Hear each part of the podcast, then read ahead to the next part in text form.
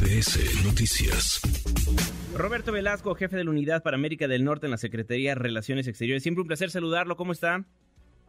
¿Qué tal, Juan Manuel? Muy buenas tardes y gracias por el espacio para conversar. Querido Roberto, ¿a qué acuerdos llegaron México y Estados Unidos después de esta reunión entre el presidente López Obrador y Elizabeth Sherwood? Mira, fundamentalmente eh, fue una reunión relativa al tema de migración. Eh, de hecho, eh, se pensaba tratar otros temas, pero bueno, la conversación se extendió sobre este punto y eh, pues fundamentalmente se hablaron eh, de cuatro eh, temas, de cuatro acuerdos a los que se llegó. En primer lugar, seguir trabajando conjuntamente en contra de las redes de tráfico de personas en ambos países y por supuesto también de tratantes de personas. Estados Unidos también lanzó una campaña en conjunto con otros países, con Colombia y Panamá específicamente, para el combate al tráfico de personas en la zona conocida como el Darién eh, entre em, Colombia y Panamá. Entonces, eh, pues eh, seguimos, seguiremos trabajando en este rubro entre los dos países en nuestra frontera común.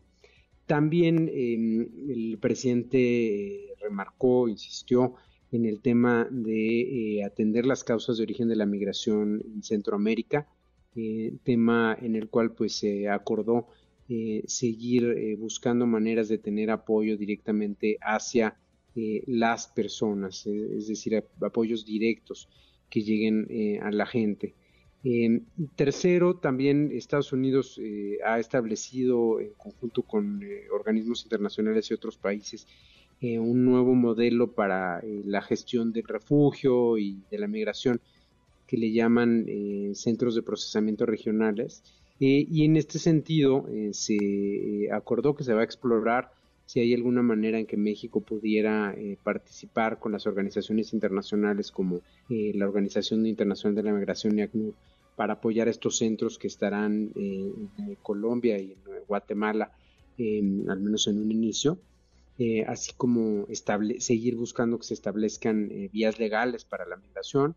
y por último, bueno, pues también el tema de seguir trabajando en la frontera común, eh, que no haya eh, una apertura a partir del 11 de mayo que acabe el título 42 que pueda eh, pues generar un problema importante para ambos países, sino pues que se continúe también la cooperación en esta región, Juan. ¿Qué hay de modernizar la frontera compartir estos 3.152 kilómetros?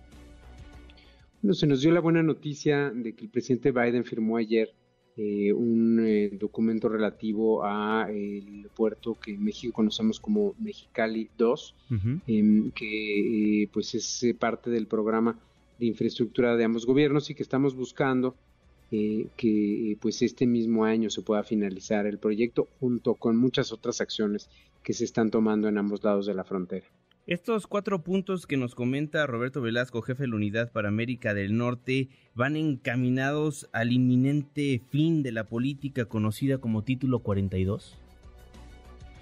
Bueno, es uno de los elementos, eh, por supuesto, eh, porque el gobierno estadounidense teme que esto genere eh, un mayor flujo migratorio Em, sin embargo, bueno, pues es en realidad un trabajo permanente el que se ha venido haciendo, eh, por supuesto, eh, pues siempre con una perspectiva eh, humanitaria de ver cuál es la mejor manera en que se puede atender este fenómeno. ¿Ya también en la Cancillería están viendo qué hacer a partir del 11 de mayo? Sí, por supuesto, em, hay un trabajo con el gobierno de Estados Unidos en este sentido. Prueba de ello, pues es esta reunión del día de ayer con eh, Liz Sherwood Randall, que es eh, asesora de seguridad doméstica del presidente Biden. También, por supuesto, estamos en comunicación con el Departamento de Estado para ver qué acciones adicionales se pueden tomar, por ejemplo, para fortalecer eh, los albergues de la sociedad civil en la frontera común, en ambos lados de la frontera, por supuesto, con énfasis también en México, en que sigan funcionando estas vías legales para la migración que se han venido otorgando para cubanos, venezolanos, nicaragüenses y ahora también para reunificación familiar de personas provenientes eh, de Centroamérica y bueno, naturalmente que también corresponderá ahora pues eh, prever eh, lo que sea conducente en territorio nacional a las autoridades en materia migratoria. Eso por una parte, y por otra leía su columna muy interesante en el Excelsior y hablaba de esta histórica transformación de la red consular de la República Mexicana, donde inclusive se incrementó muchísimo el presupuesto, 40% si no me falla la memoria.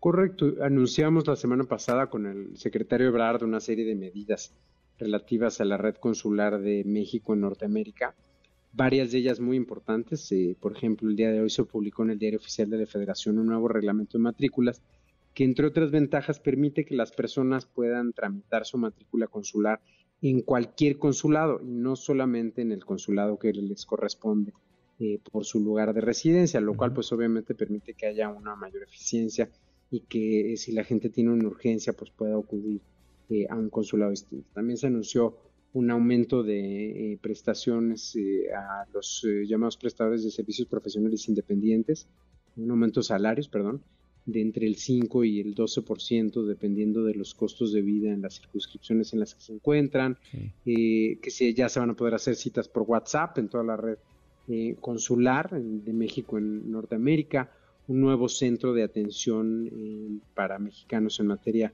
de protección en Canadá, y eh, un programa muy único en, su tipo, no existe en todo el mundo, que es un programa de eh, defensoría en materia penal eh, para mexicanos en Estados Unidos, que pues nos da mucho orgullo que se haya podido ya establecer.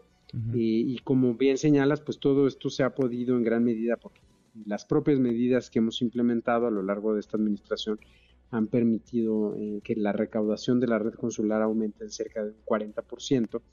Eh, el año pasado eh, pues tuvimos un presupuesto de cerca de 240 millones de dólares y todo eso lo estamos usando para mejorar la propia red consular. Bien, pues Roberto Velasco, jefe de la Unidad para América del Norte, siempre un placer saludarlo, muchísimas gracias. Igualmente Juan Manuel, gracias a ti y excelente día. Muchísimas gracias redes sociales para que siga en contacto: Twitter, Facebook y TikTok. M. López San Martín.